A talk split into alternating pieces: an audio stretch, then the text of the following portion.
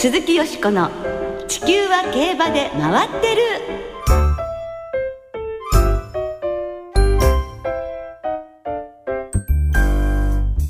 皆様こんばんは。お元気でいらっしゃいますか？鈴木よしこです。地球は競馬で回ってる。この番組では週末の重賞レースの展望や競馬界のさまざまな情報をたっぷりお届けしてまいります。今日も最後までよろしくお付き合いください。そして今宵ご一緒してくださるのは小塚歩アナウンサーです。こんばんは。よろしくお願いします。よろしくお願いいたします、はい。小塚さん、ええ。6月の放送も今日が最後ということですよ、はもう来週はねということは。7月に入っちゃうの。ということは もうはい今年が半分？はい。終わってしまうわけですか？そうですよ。なんだか早かったです、ね、早いですね。早いですね。ついこの間金杯だと思ったのに。ねえ。この上半期ですね、はい。どんなことが私生活であるいはお仕事活で。私生活は変わり映えしないんですけどもお仕事はですね、ええ。あの4月に初めて香港、出張がありまして、ええ。シャティン競馬場のクイーンエリザベス2世カップはい。初めて香港行ってきました、ええ。まああの仕事だったんですけども、んよかったですね。初めて行けて、ええね。で実況もされてね、はい、まあ日本馬はね残念ながらの結果でしたけれども、まあ食べ物が美味しいし、はい。えー街も綺麗だし、はい。えーなかなか楽しかったですね。そうですよね、はい。ですから海外の競馬場で実況されるとまたいろんなところ行きたいと思いになるでしょ？そうですね。ね。もう行ったことないところがいっぱいありますんでね。ね。えまた来年再来年ってね。そういうチャンスがあるといいですよね。はい。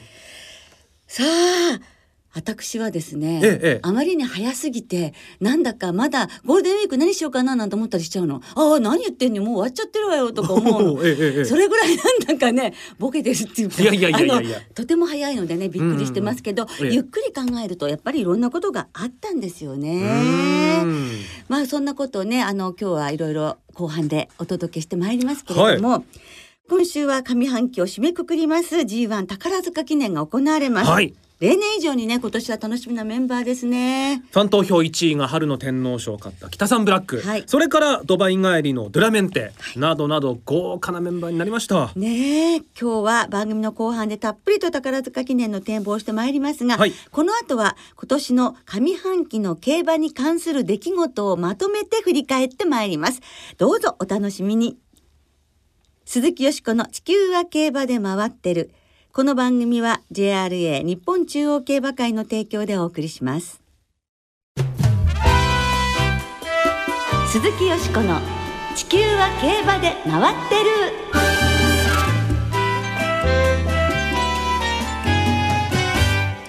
鈴木よしこの選ぶ上半期重大ニュース。よっ！ということで、ええ2016年の上半期の競馬を重大ニュースという形でと総括していきたいと思います。まあ今年前半の競馬もいろんな出来事がありましてはい。盛り上がりましたね。ねえ。そんな競馬界のいろんなニュースをよしこさんが 絞りに絞っはてい10項目そう。選んでいただきました。ねえ迷いに迷いに迷いに迷って、ええねえまあ独断で選ばせていただきました。はい。ランク付けされてるということで。えでは早速10位から、はい。えー6位まで駆け足でご紹介しましょう。まず10位。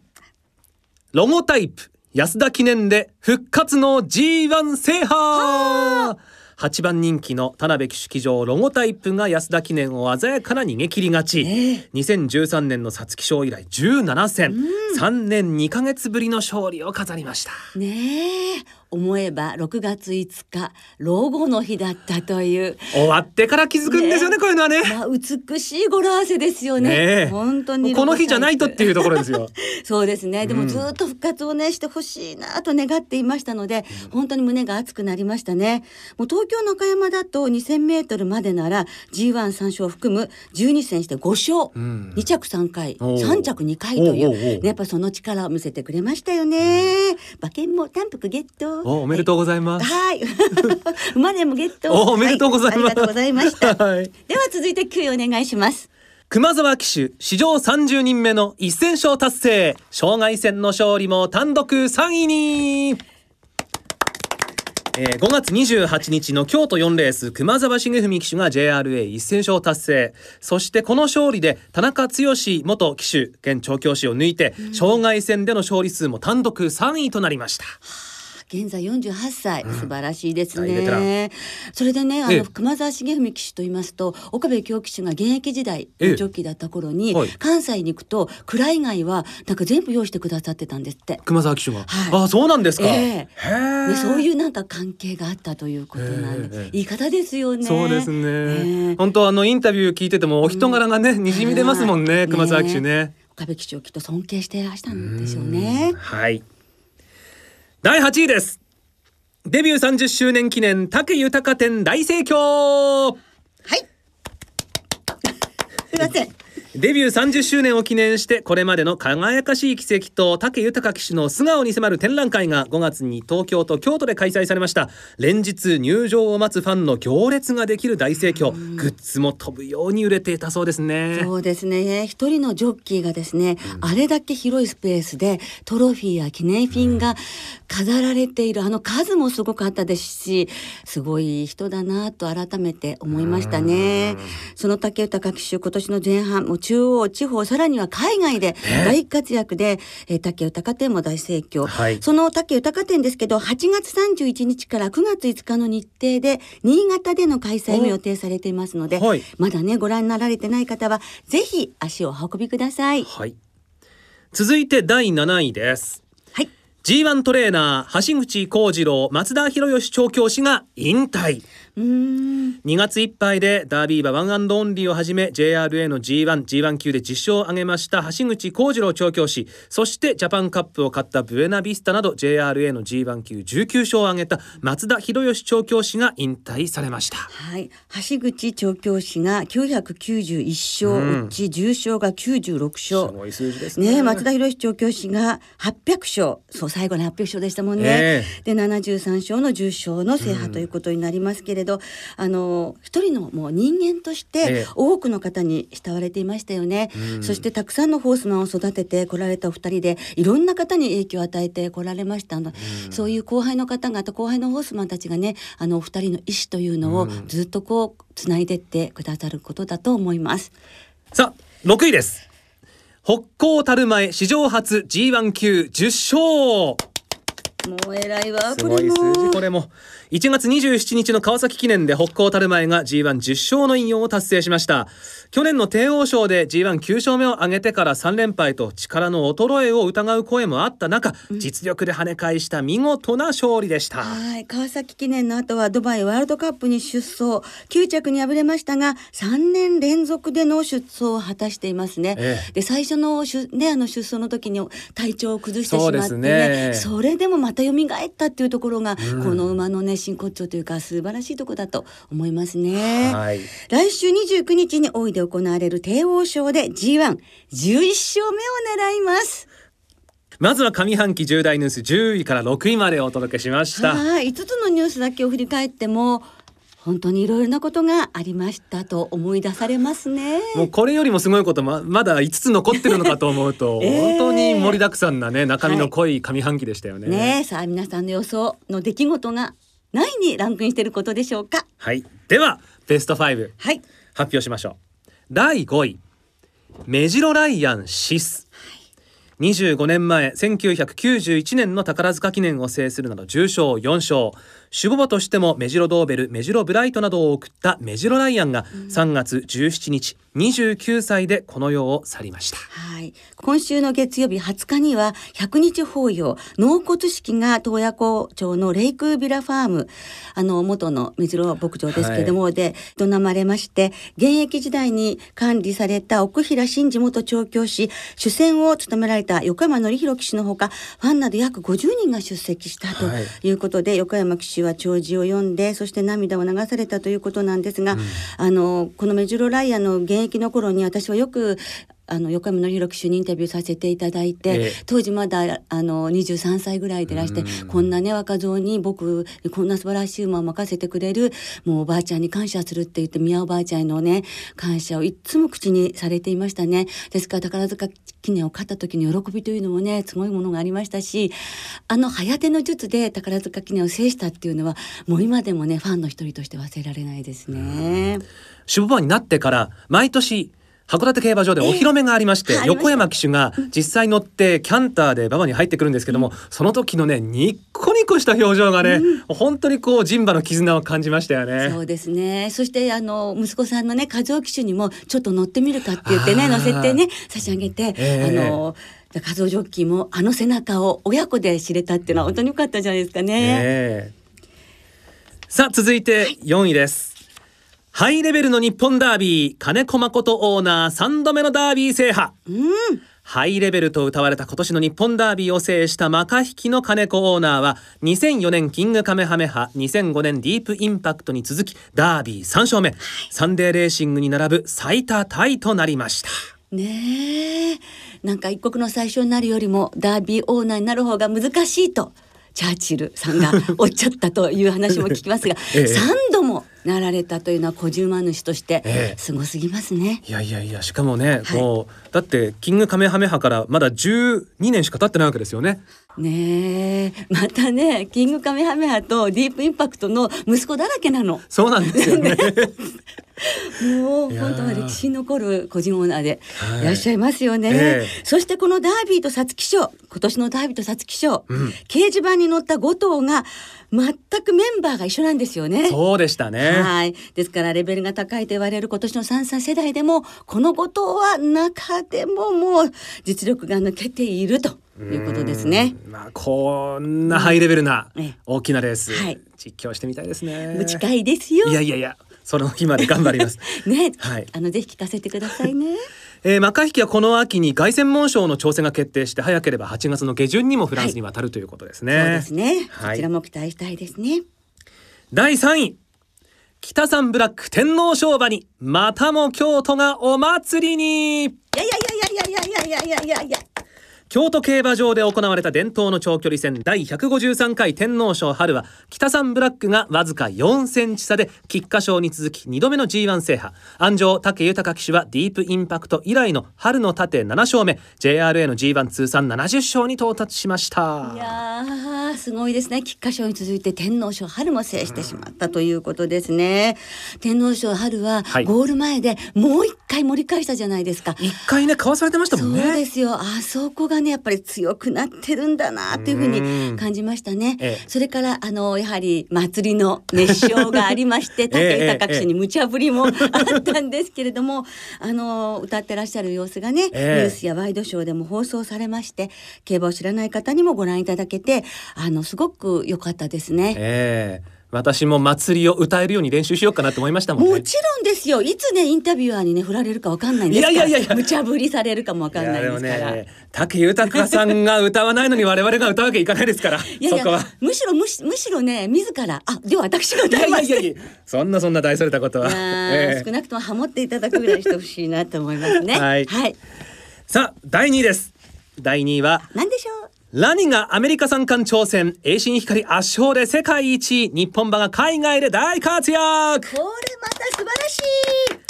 今年前半は3月のドバイでラニとリアルスティールが優勝したのを皮切りに香港でモーリスがそしてフランスでは栄心光と栄心エルビンが勝利を挙げました、ねえその中でも何といってもラニが日本競馬史上初めてアメリカの三冠レースに全て出走したというのがこれはねもう本当に嬉しいことだし、ええ。と思うんですよね。印象深いです。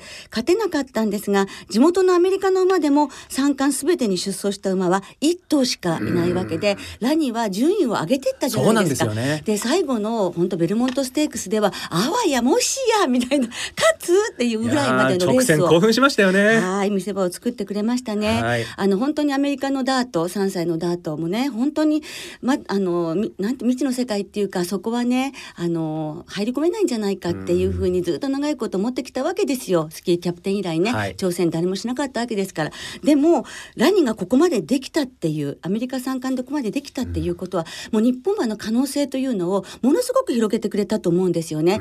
そしてこれからのそのダートの強い馬を持った人たちの指針になっていくに間違いがないので大変有意義なことだったと思います。そして栄心光はイスパン賞圧勝10馬審査ですよ。ねえもうイエイイエイイエイってな画面の前で 一人で乾杯してましたよ。私もです。はい。ねえロイヤルアスコットでもプリンス・オブ・ウェールズステークスで一番人気になりました、まあ、世界ランキング1位の馬として一番人気でロイヤル・アスコットに出るなんて日本の馬が。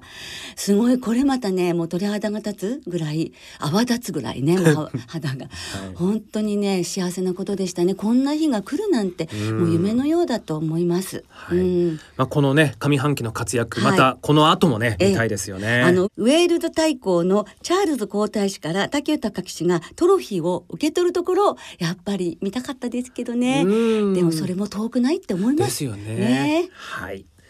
さあ残すははい。1位ですね。1位です、はい。1位です。いいですか、はいお願いします。16年ぶりの JRA 女性ジョッキー藤田七子騎手がデビュー JRA で16年ぶりに誕生した新人女性ジョッキーの藤田七子騎手は3月3日に地方の川崎競馬場で他のルーキーよりも2日早くデビューを果たし5日の JRA でのデビュー戦は2着。24日に浦和に遠征して嬉しい初勝利を挙げました。そして4月10日福島9レースで待望の JRA 初勝利。昨日まで JRA で4勝地方で1勝合わせて5勝を挙げています。では初勝利を挙げた時のインタビューをお聞きいただきましょう。待ちに待った待望の待望の初勝利です。JRA 初勝利を挙げた今のお気持ちをお聞かせください。ほっとした気持ちが一番強いのですけどいやとても嬉しい気持ちです。直線を見た時には場内から多くのファンの皆さんからの歓声が上がりました。そしてゴールをした瞬間どのような思いが駆け巡ったんでしょうか？やっと勝てたんだなっていう思いで本当に嬉しかったです。今日はどうでしょうか？思い描いたような騎乗ができましたですか？はいできたと思います。どうでしょうか？3月にデビューしてからこの JRA 初勝利を挙げるまでどのような道のりだったでしょうか？思うようになれないことが多くて自分全然ダメだなって思うことも何回もあったのですありましたがとまずは無事初勝利をすることができてほっとしていますさあその待望な初勝利を挙げました。今度は何を目標にしていきましょう？はい、えー、2勝目を目指して頑張りたいと思います。はいというね、はい初勝利挙げた時のインタビューをお聞きいただきましたけれどももう竹豊騎手以来のフィーバーぶりと言っていいんじゃないでしょうか。えね競馬を知らない人からも「ななこちゃんってね女性ジョッキー頑張ってるわね」って本当に周りから言われますものね。うんいかがですか小塚さんは？また結果をちゃんと残してるっていうのがすごいですよね。はい、うんそうですね。あの細井純子さんがおっしゃってましたけれども、これだけ数を乗せてもらって、男性ジョッキーと同じぐらいのチャンスをもらってるっていうところがまずすごいと。うん、その辺もまた時代もね違うのかもしれませんけれども、でもね人気より本当上の順位に持ってることも多いので、ええ。度胸があるというか臆せず乗ってるところも大変頼もしいですね、はい。これからも目が離せない藤田七子騎手のデビュー第1位ということで、はい。えー私の独断で上半期重大ニュースを選ばせていただきました。2016年の上半期いろいろなことがありました。今週は宝塚記念が行われますが、果たして後半戦はどんなドラマが待っているのでしょうか。熱い競馬を期待したいですね。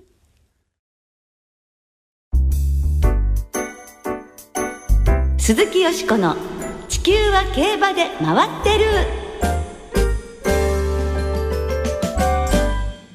ここからは週末に行われる重賞を展望していきます。今週は土曜日東京でジャンプの G3 東京ジャンプステークス。日曜日に阪神で上半期を締めくくる G1 宝塚記念が行われます。では芝 2200m 阪神の G1 宝塚記念を展望していきましょう。データチェックをお聞きいただきます。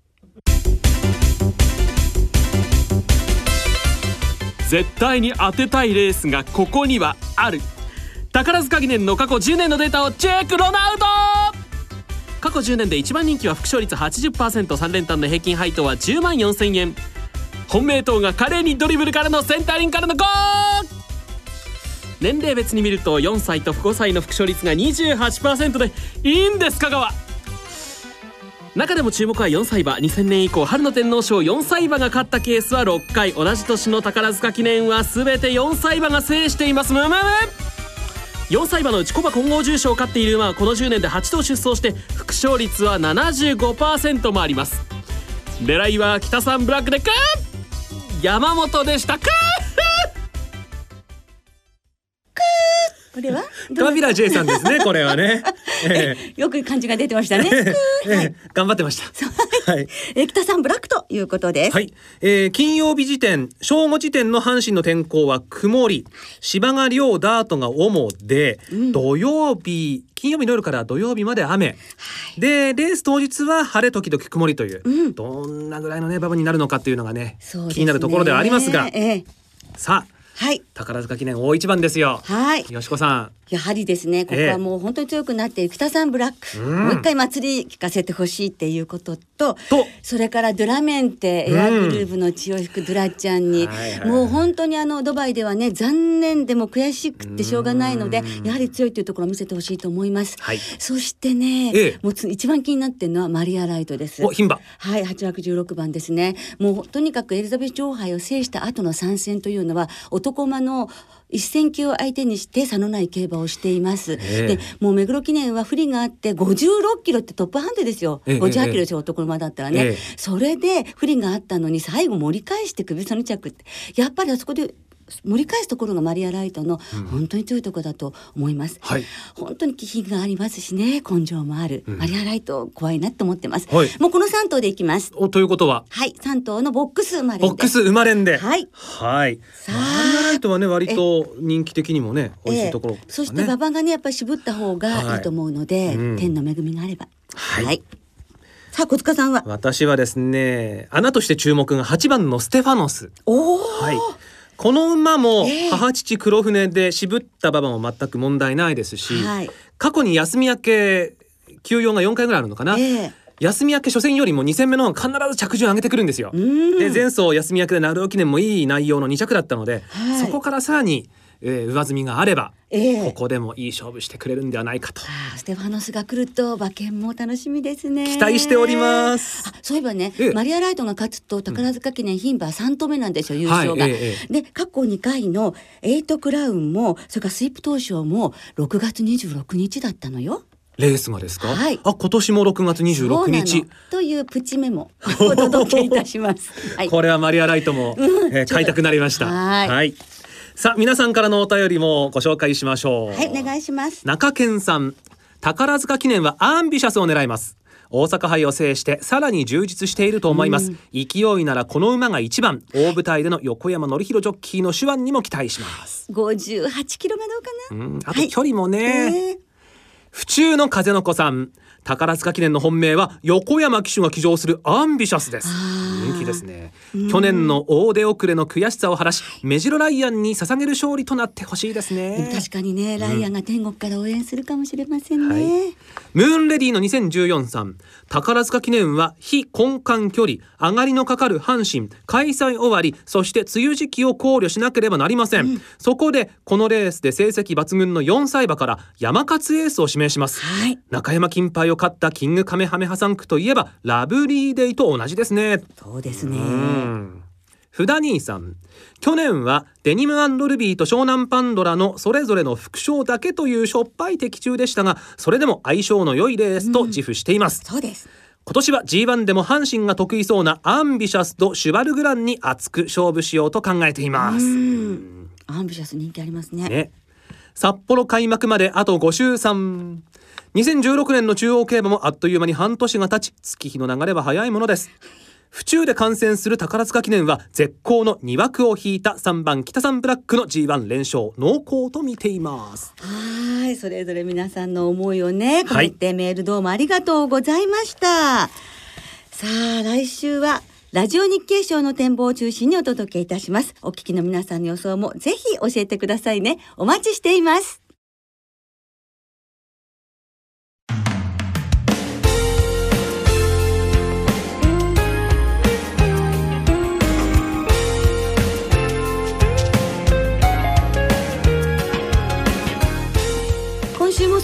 別れの時間となりました。今週末は最終週を迎える東京阪神そして函館の三条開催です。日曜日阪神競馬場で行われる宝塚記念の表彰式プレゼンターは2016年 JRACM 出演中の笑福亭鶴瓶さんが務めます。花束プレゼンターとして宝塚歌劇団生徒の皆さんも出演いたします。これが楽しみまた宝塚記念当日は現在テレビに引っ張りだこの個性派俳優加藤亮さんが来場お昼休みと最終レース終了後にトークショーを行います。そして最終週の阪神東京では日曜日の最終レース終了後に毎年恒例芝コースの一部が開放されます。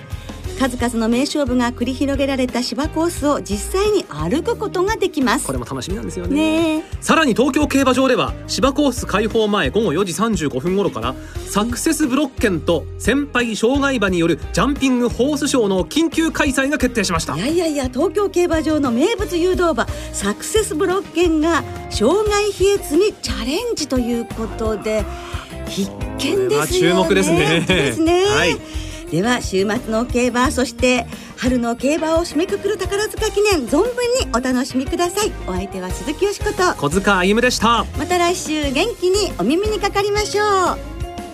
この番組は JRA 日本中央競馬会の提供でお送りいたしました。